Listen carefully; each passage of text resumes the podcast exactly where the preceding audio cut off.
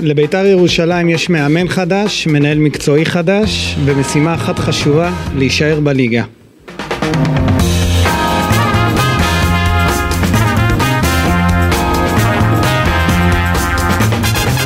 ברוכים הבאים אה, לפודקאסט אה, שיחת היום בחסות אה, ווינר, אני גיא בן זיו ולצידי אורן קדוש, אורן, מה קורה? מה שלומך בן אתה זיו? יודע, היה לי, אה, לא לא חלום, אבל אה, אמרתי, אני, צ- אני צריך פעם להביא אותך לפודקאסט של בית"ר ירושלים.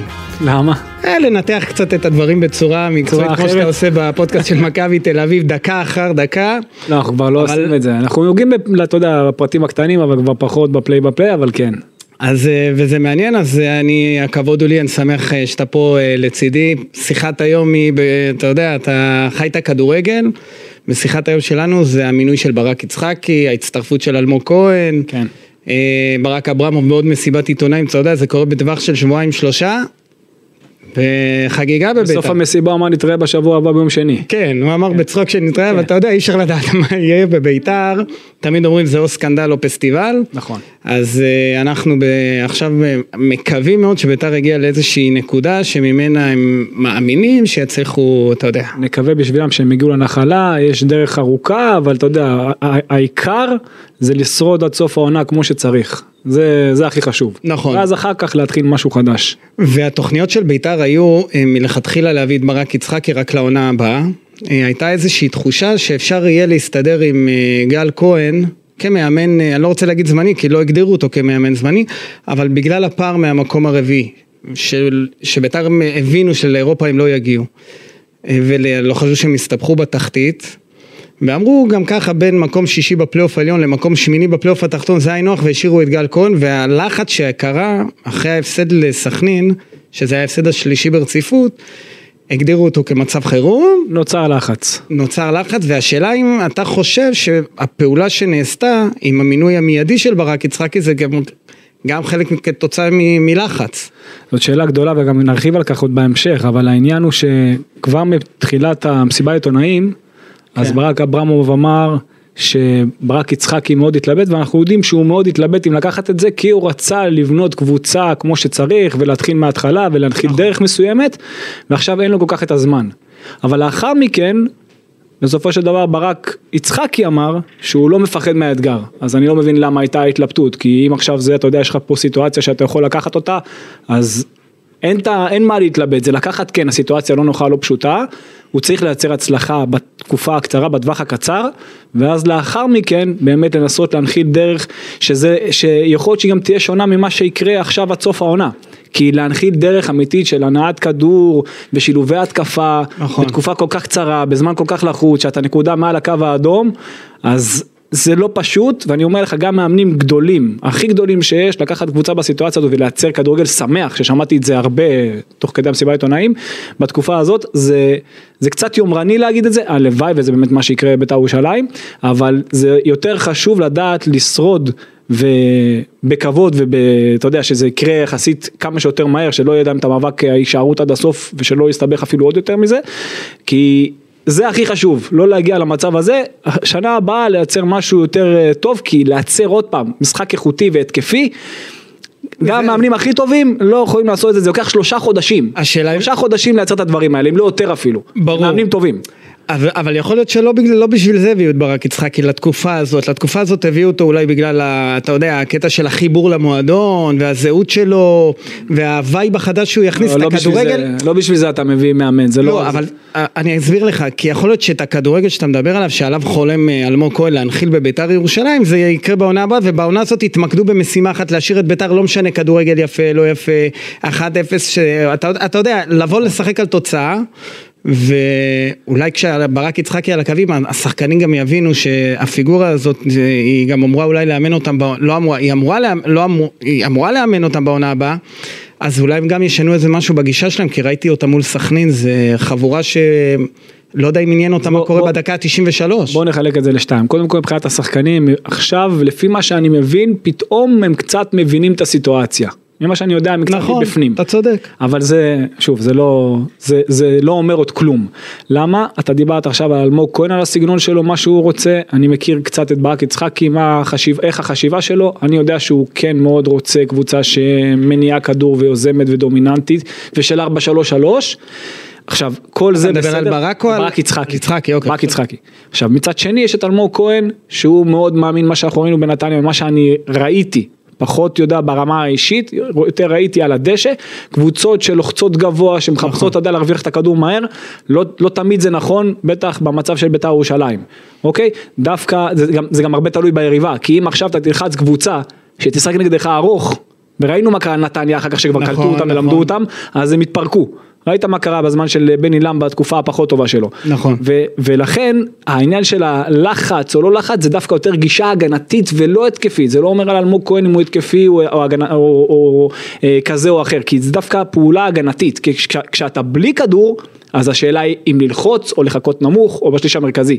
כשאתה עם כדור זאת הפעולה ההתקפית, ואם אתה עכשיו, אתה יודע, לוקח את הצד ההתקפי, אז ברק יצחקי אני יודע שהוא יותר רוצה ליזום ולשלוט, ואתה לוקח את הצד ההגנתי, ושזה יותר הכיוון של, של אלמוג. של אלמוג כהן שהוא יותר ללחוץ גבוה, זה לא יכול לעבוד נגד כל, נגד כל קבוצה, זה צריך להיות חכם, זה צריך להיות מדויק ולייצר הנעת כדור בטווח כל כך קצר, שזה צריך להיות מאוד מדויק, אם אתה עכשיו תיקח, סליחה שאני לוקח אותך לדוגמאות מהעולם, כן. אבל נגיד תיקח את נפולי, אוקיי? נפולי של עונה קודמת הייתה הקבוצה ברוב הזמן מהמעליבות באירופה, הייתה, הייתה אפילו תקופה שהייתה באמת הקבוצה הכי טובה אולי חוץ מסיטי באירופה, וראית אצל ספלטי הכל היה מדוקדק על הסנטים, כולם ידעו איך לעמוד, איך לתקוף, איך לרווח את המשחק, איך לתמוך, הכל. הגיעו מאמנים אחרים, רודי גרסיה בתחילת העונה הזאת, גם 4-3-3, החליפו שחקן אחד, שניים מההרכב, לא משהו דרמטי, אה, גם 4-3-3, גם מניע כדור, אבל שזה לא מדוקדק, זה פתאום... זה אבל דומה, יש- אבל זה לא מספיק, ואז החליפו לעוד מאמן מצרי, וזה גם אותו מערך ואותו סגנון, אבל זה לא עד הסוף.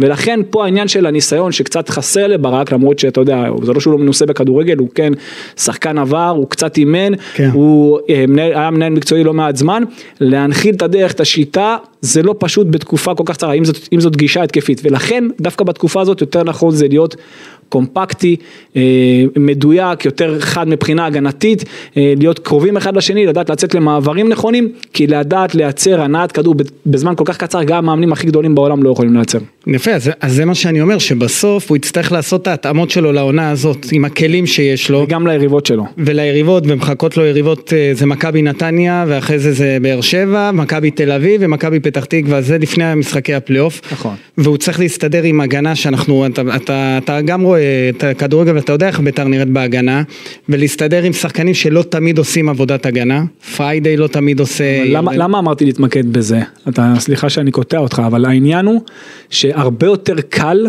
זה לשדרג את משחק ההגנה הקבוצתי. הרבה יותר קל, וזה ברמה של תוך שבוע, שבועיים. אבל שבועיים אתה מאמן מייצר- טוב- אבל תוך אתה מייצר עם זה נקודות? כן, בטח, חד אוקיי. משמעית. תוך שבועיים אתה יכול לייצר קבוצה שהיא טובה מאוד הגנתית, אפילו אולי טיפה יותר, אם אתה מאמן ממש טוב, הדגשים שלך באמת ומה עם. הכלים, ועם הכלים שיש לך, שיש לך אדי גוטליב ואורי ואתה, וגלבוב, אז אתה צריך, אתה, יודע, בגלל שאין שם יותר מדי מהירות, אם אתה תלחץ גבוה כמו שאלמוג כהן אוהב, אתה יכול להיות. בבעיה. בדיוק.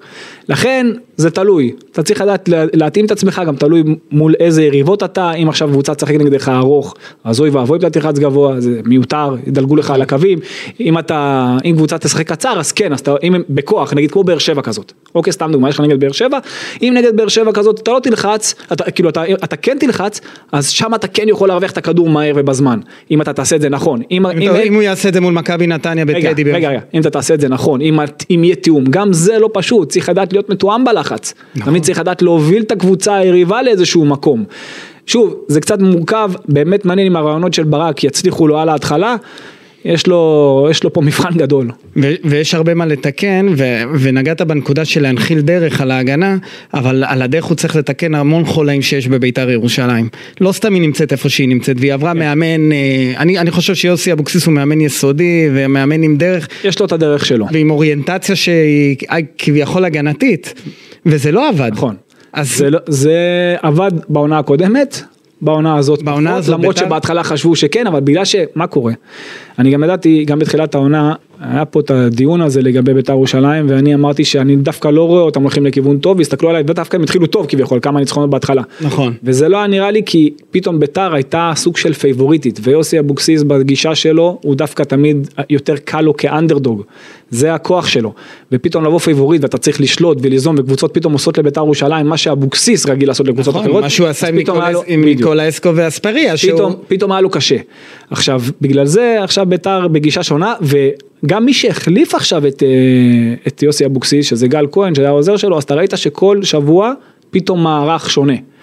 במצב שהקבוצה לא הכל הולך לה ולא הכל טוב אצלה, הדבר הראשון שברק יצחקי ואלמוג כהן צריכים לעשות, זה לדעת להתביית על מערך, להתביית על שיטה, להתביית על סגנון, ברור שלהתאים את עצמם ליריבה מדי פעם, אמרנו, בדגשים, בפילוסופיה, אם ללחוץ, אם לא ללחוץ, להניע כדור זה באמת עניין אה, קצת לדעתי קצת יותר רחוק, אבל ה- ה- להתביית על ההרכב, על רמה של 13-14 שחקנים שיקחו אותך קדימה עד סוף העונה, אם יעשו מישמש גדול ושינויים במערכים יותר מדי, זה יכול מאוד לפגוע בבית"ר ירושלים. אז אני רוצה להוסיף לזה גם את העניין המנטלי, כי בסוף אתה, אתה מדבר כדורגל ומערכים ו, ולהנחיל איזושהי גישה או שיטה שתתאים לסגל שיש היום בביתר, אבל יש גם בעיה מנטלית, אני לא יודע, היא קשורה גם לעניין של כושר גופני, כי אנחנו רואים שביתר ירושלים, כל מה שקורה לה מהדקה ה-85, זה, זה קטסטרופה, והיא הפסידה 11 נקודות ככה. ראיתי. ו...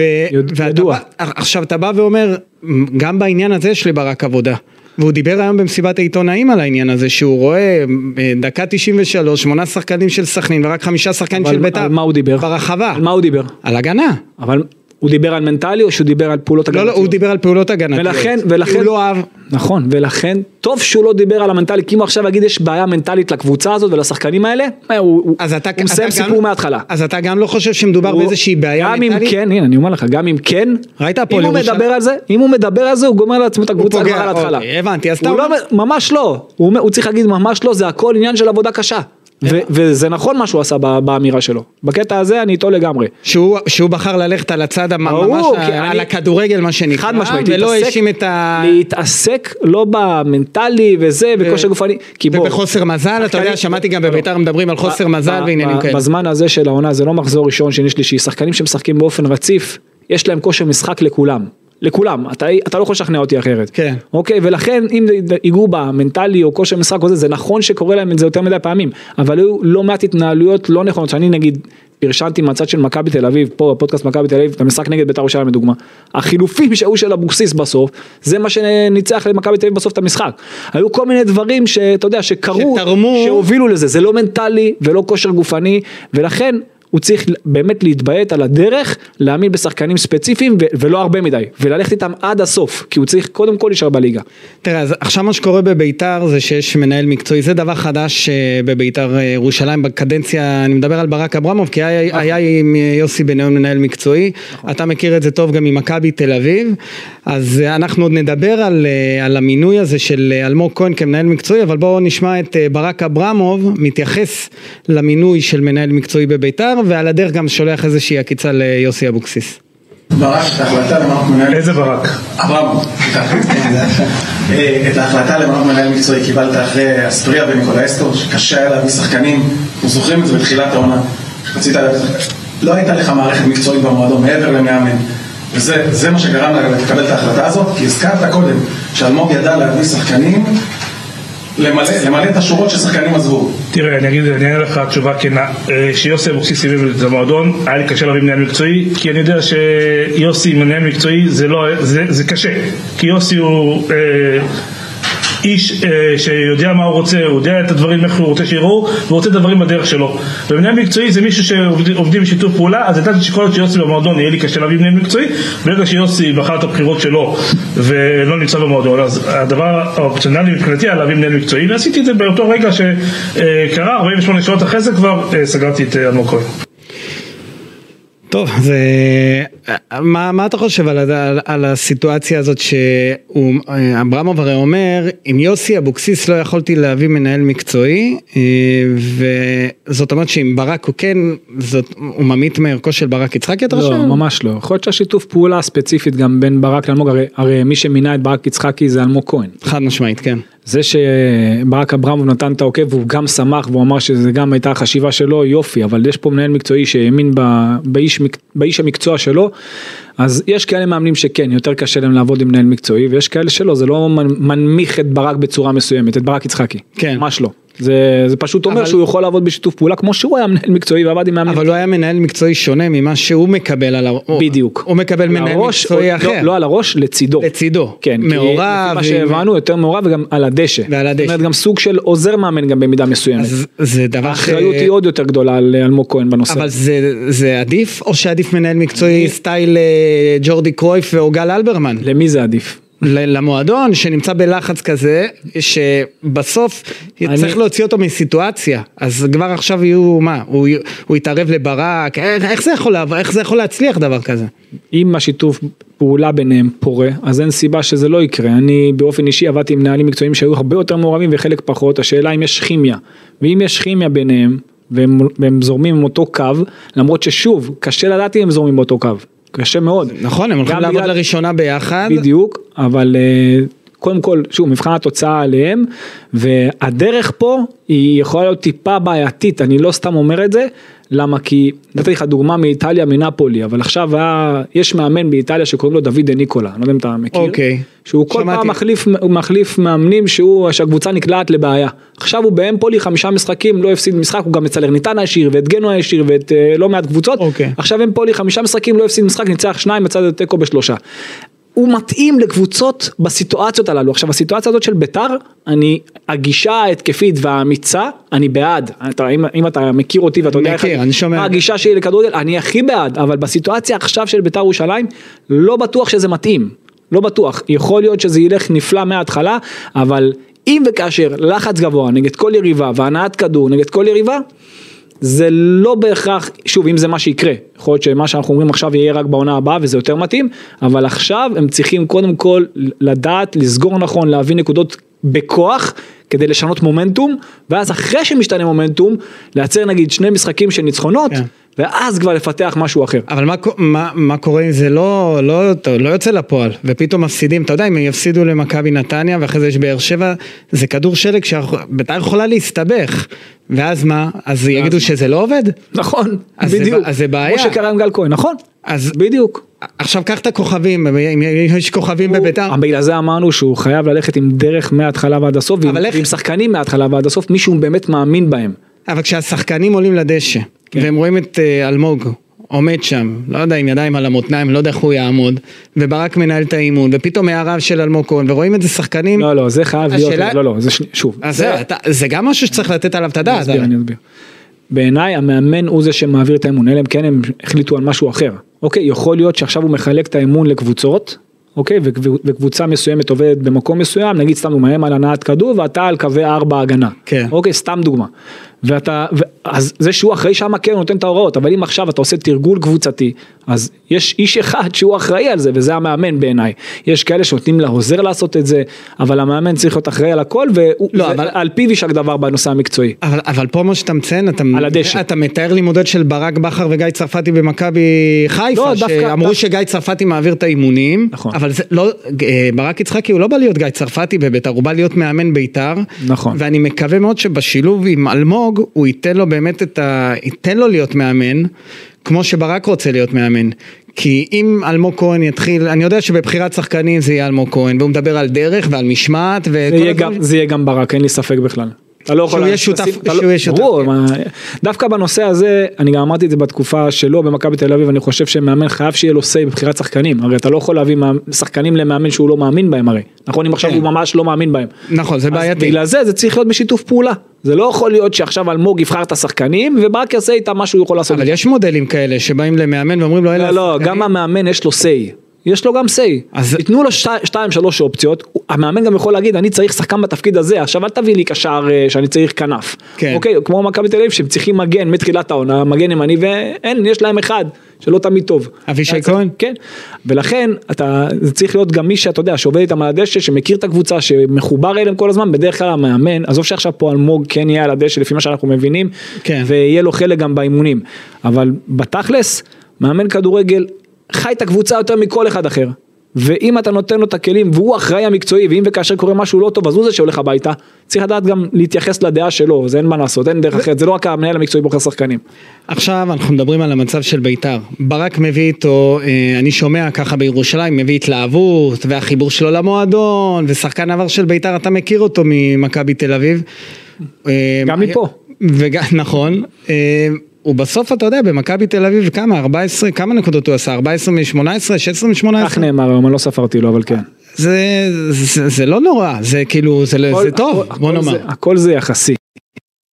הרי מה, לדעתך הוא במכבי תל אביב לא אימן לא כמו אמרתי, שצריך? אני לא אמרתי שהוא לא היה טוב, אני פשוט אומר שזה לא מבחן באמת, כי אם אתה היית בוחן את רובי קין לפי תוצאות מתחילת העונה, היית אומר שהוא המאמן הכי טוב בהיסטוריה, ועכשיו אתה תגיד אחרת. אבל גם אתם אמרתם שהוא היה הכי טוב עד... עד מי ש- אמר את זה? כנראה- תל אביב כנראה- עשתה... כנראה לא, אופק, כנראה שהוא לא שמע את הפרקים שלנו. לא, אבל בשפה. אתה בתור, אה, אז אני בתור אחד ש... נגיד אוהד מכבי תל אביב, לא בתור אוהד, זה הקטע שאני לא אוהד מכבי תל אביב, בתור אחד שמנתח אותה מקצועית.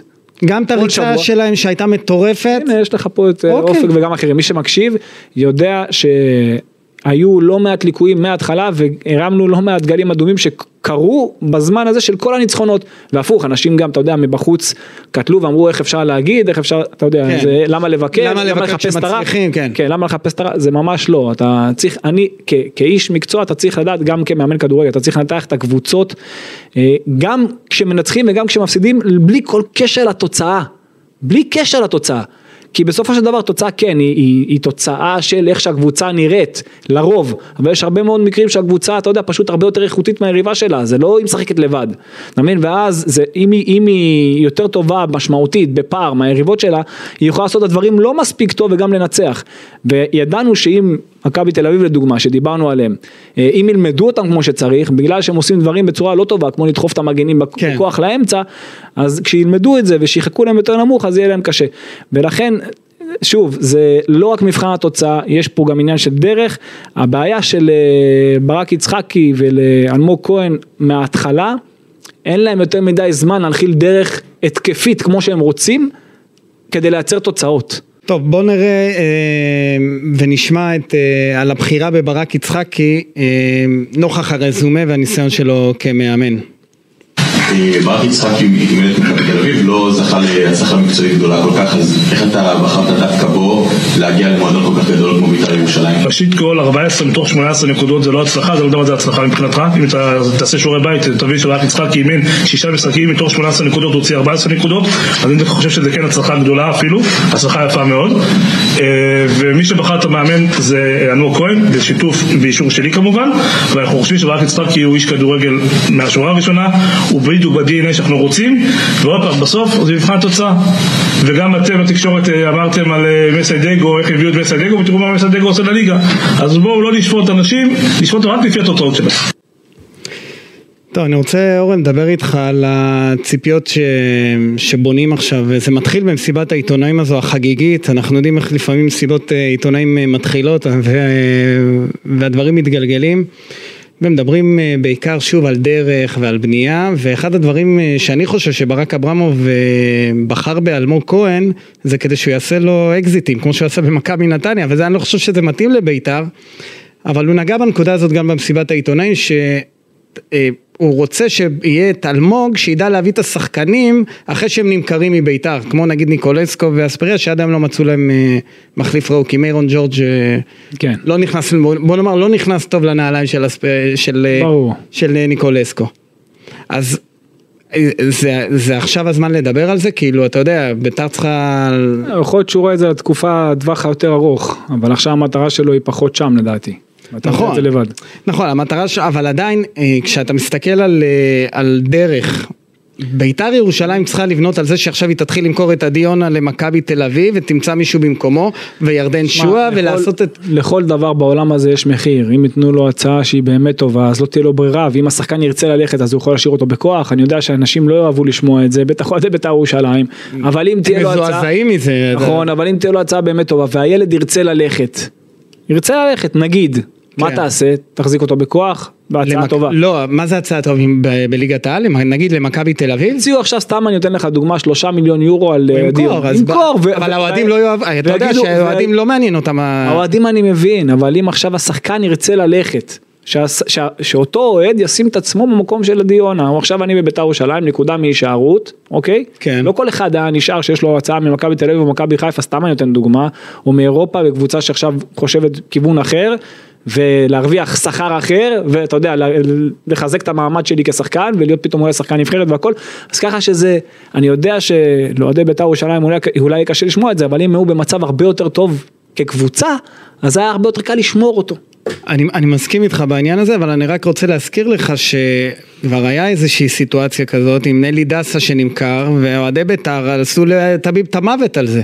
וזה אלי דסה, זה לא, יונה הרבה יותר, אה, היום רוצים כן. לשמור עליו הרבה יותר בירושלים. גם אלי דסה עושה ועשה קריירה נהדרת. נכון, לא, אבל אני אומר, נהדר, ואפשר היה להבין את זה. שביתר הפכה להיות אה, קבוצה, הציפייה של האוהדים זה שהיא היא אני לא... תמ- מסכים איתך, אבל, אבל אתה חייב להבין, אם בית"ר ירושלים, קבוצה שהיא לא יציבה בצמרת הגבוהה של הכדורגל הישראלי, אנשים צריכים להסתכל על הסיטואציה עכשיו, כמו שאמרת, שהשחקנים לא הבינו איפה הם, כן. נכון אמרת את זה בעצמך? כן, ברור. הם חשבו שהם קבוצה גדולה והנה הם נקודה מעקב, נכון? כן. אז גם האוהדים צריכים להבין ש, שאם עכשיו הם יהיו בעמדה של השחקנים, שיהיו שנייה רצ, רציונליים ויבינו שאתה יודע, אתה רוצה להיות תמיד, גם אתה כ... איפה אתה עובד, אתה רוצה להרוויח יותר, אתה רוצה להתקדם, אוקיי, כל אחד כזה שישים את עצמו במקום של השחקן ויבין שאין מה כן. לעשות, זה טבע העולם. אבל- הם רואים עכשיו את בית"ר שם כאילו זה רק זה העולם, נכון, אבל הם רוצים אני מבין. שביתר תהיה בליגה של מכבי תל אביב, מכבי חיפה, באר שבע. כדי שהיא תהיה, היא צריכה לעשות את הדברים נכון כקבוצה. ולא למכור את עדי יונה, כמועדון. וגם לא למכור זה- את עדי יונה אבל- ואת ירדן שועה, אתה אומר ואת את ניקולה אסקו בשנה שעברה. דוגמא, ואם בשלושה מיליון יורו יביאו- שני שחקנים כמו עדי יונה, בסדר. הם יעשו את זה נכון. אז בשביל זה, אה, נגעת אה, בנקודה. יפה, אז, צריך, לדעת. צריך לדעת להתנהל נכון. יפה, אז. אז, אז דיברת על העניין של ההתנהלות ב, שהיא רלוונטית לעונה, לעונה הבאה. בוא נשמע. אני רוצה רגע לפני שאתה עובר, אני כן. רוצה לגעת עוד בעוד משהו שהוא אמר, הוא דיבר, הוא עשה את ההשוואה בין מסיידגו ליצחקי. אני- נכון. אני קצת פחות אוהב את ההשוואה הזאת, כי מסיידגו עבד אולי, אני עוד זוכר אותו, מאמן, אתה יודע, גם מולי, נערים, ילדים, נוער, בוגרים, כן. לא מעט שנים, יש לו, גם דיברו, עשו את ההשוואה בין מסאי לרובי קין. אין פה השוואה, מסיידגו אמנם לא עכשיו מאמן, אה, אתה יודע, שמאמן הרבה מאוד שנים בליגת העל, ממש אבל לא. יש, הייתה לו איזושהי אבל, נגיעה. ב- אבל כן, אבל הוא אימן, הוא, הוא, הוא, הוא הדריך חדר הלבשה, היה לו סיטואציות עם הנהלות, עם אוהדים, עם קהל, עם שחקנים, לה- אתה יודע, סליחה, להעביר אימון, להעביר, אתה יודע, אה, אה, אה, משהו מקצועי בחדר הלבשה, שזה ברק יצחקי פח, עשה ממש תקופה ממש קצרה, ולכן לעשות את ההשוואה הזאת אני פחות... ואם היו עושים את ההשוואה עם... רגע, ו- ועוד דבר שלטובתו של יצחקי, שאני כן. חייב לומר, שאתה, אין בן אדם בעולם שיכול להיות לו ניסיון, בלי שהוא יקבל את הניסיון פעם אחת. אז אם היו עושים את ההשוואה לאליניב ברדה זה היה עובר אצלך יותר חלק? כן. יפה. אז בוא עכשיו נשמע את... אה, בהתחלה שלו, לא לעכשיו, אבל כן, להתחלה, שהוא קיבל אותו- שחקן. אה, שחק- שבעיקר הלכו על זה שהוא שחקן עבר ועם הידע שלו, אותו ובא דבר. כמנהל מקצועי. בדיוק. אז עכשיו בוא אה, נשמע את אה, ברק יצחקי על הסיכון לקחת את ביתר ירושלים בסיטואציה הנוכחית ולא לחכות לסיום העונה הזאת ול- וללכת לעונה הבאה. אה, שאלה לברק יצחקי, ברק בעקבות הדברים שאמרת גם על מה שראית מהשחקנים של בית"ר לא רק במשחק מול סכנין, האם זה, אתה לא חושב שזה מסוכן או סיכון עבורך לקחת את בית"ר עכשיו ואולי עדיף לך לחכות שהיא תישאר בליגה ותתחיל דף חלק כי חס וחלילה בית"ר תלד ליגה זה, אתה תהיה חלק מזה. תשמע, אה, בסוף אה, כדורגל זה משחק של אמיצים. אה, ואני שומע אה, כל הזמן אומץ, אה, אני שומע אה, אה, אם אני מפחד, ל- ל- אה, אם מרתיע אותי. כשמדברים על, אה, על זה מבחינתי, הם ה... אני, אני, אני לא מפחד מזה. אני לא מפחד מה, מהאתגר הזה, זה אתגר גדול, אתגר משמעותי, בית"ר ירושלים זו לא עוד סתם קבוצה. שמענו את אה, יצחקי, תגיד, הייתה לו ברירה? אני שואל אותך ברצינות, אפשר להגיד לא לביתר ירושלים להצעה כזאת שנתיים וחצי? הוא אמר שהוא התלבט. הוא התלבט, הוא רצה הרי להגיע בקיץ, להכין מקום הרבה יותר נוח. אבל בסוף הוא אמר, כאילו, ואחרי זה הוא אמר שהוא אמיץ. כן. שהוא... ושאומרים עליו שאם אם הוא מפחד, לא מפחד, הוא... שאין לו, לא היה לו שום פחד. כן. אז זה, אני לא מבין איך זה מתחבר ביחד עם ההתלבטות. כן, נגעת בזה גם בתחילת זה הפודקאסט. לא, זה לא עובד ביחד, כי אם אתה באמת רוצה את זה עד הסוף, אז כן, ברור שהסיטואציה יותר נוחה זה בקיץ. לא, אבל אם עכשיו זאת הסיטואציה, וזה המצב, אז אתה הולך עם זה ברבק ואתה עושה הכל כדי לא, אבל יכול להיות שאתה בהתחלה מתלבט ומתייעץ, ובסוף אתה אומר, אני הולך עם מה שאני מאמין, ועם הרגש שלי, אני יודע שאני יכול לעשות את זה, בסוף תמיד לא... עושים את הבחירות עם הרגש. יפה, אז, אז ההתלבטות, אתה יודע, אולי היא שכלתנית, אה, כן כדאי לי, לא כדאי לי, דבק בי כתם אם בטעות ביתר תרד ליגה או משהו כזה, אבל קשה לסרב. לא שכלתנית, עוד פעם, היא תחושתית. מה, אתה, לא, אני מדבר, כשאתה מתלבט, אם אתה עכשיו מקבל הצעה, נו. להגיד- להיות במאמן בית"ר במקרה הזה, לא הרי- עדיף, במקרה הזה שכל אומר- אומר, תחכה לעונה הבאה, חכה לעונה הבאה, בית"ר תישאר בליגה עם, אה, עם, אה, נגיד אם היו משאירים את גל כהן, ותבוא ותבנה מחדש ותתחיל מאפס. זה ההיגיון אומר, אבל הרגש כבר אומר ההצעה זה מגרה, אתה יודע, זה בסוף אה, אולי גם להצליח להשאיר את בית"ר, יזקפו את זה גם לזכותו של ברק יצחקי, והוא יתחיל טוב את העונה הבאה. נכון, והסיטואציה שלו לא נוחה, אבל אה, שוב, אם אתה מסתכל על זה, אם הוא בחר מהשכל או מהרגש, בסופו של דבר יש לו פה הצעה, שאו שהוא היה לוקח אותה עכשיו, אם היה בא מישהו אחר ומצליח להשאיר אותה בליגה היו נראים טוב, אז הוא גם היה נשאר. אז הייתה לו פה סיטואציה שאו שהוא לוקח את זה עכשיו, בסיטואציה הלא נוחה הזאת, כן. או שהוא אולי לא ייקח את זה בכלל. ולכן בסוף הוא הלך עם זה שהוא כי הוא יודע שזה זה מה שהוא רוצה ויש לו פה הצעה כמו שאמרת לשנתיים וחצי שזה לא מעט והוא רואה כך שבאמת מאמינים בו ובדרך שלו ובוא נגיד שהתקופה הקצרה בוודאות היא לא תהיה לו פשוטה. כשאתה מדבר על התקופה הקצרה אתה מדבר על סדרת. המשחקים, אה לא עד סוף הסיבוב? לא, עד סוף העונה. איך אתה מנתח את זה, אתה, כשאתה רואה את המשחקים שמחכים לביתר? בוא נדבר עליהם. מכבי נתניה בטדי. נכון, אפשרי. אפשרי וגם יהיה התלהבות של הקהל. אפשרי, ו- גם נתניה לא בתקופה כל כך טובה ואפשרי. אנחנו מקליטים לפני המשחק של נתניה מול מכבי תל אביב, ולך נכון. אנחנו בביתר לא יודעים אה, מה כדאי, שנתניה ינצחו את מכבי תל אביב? זה לא קשור, לא לא רלוונטי. שהמומנטום שלהם באופן כללי סוחף כמו בהתחלה של... של- שהגיע גיא צרפתי. גיא צרפתי, בדיוק. אחרי זה יש באר שבע בטרנר. זה מאוד קשה. ופה- בטדי זה נגמר 4-4 אני מזכיר לך. נכון, סיטואציה, זה משחק שהוא לא פשוט, אבל כמו שביתר הוציאה נקודות אה, מהפועל באר שבע, גם עכשיו זה אפשרי, זה לא שזה לא אפשרי.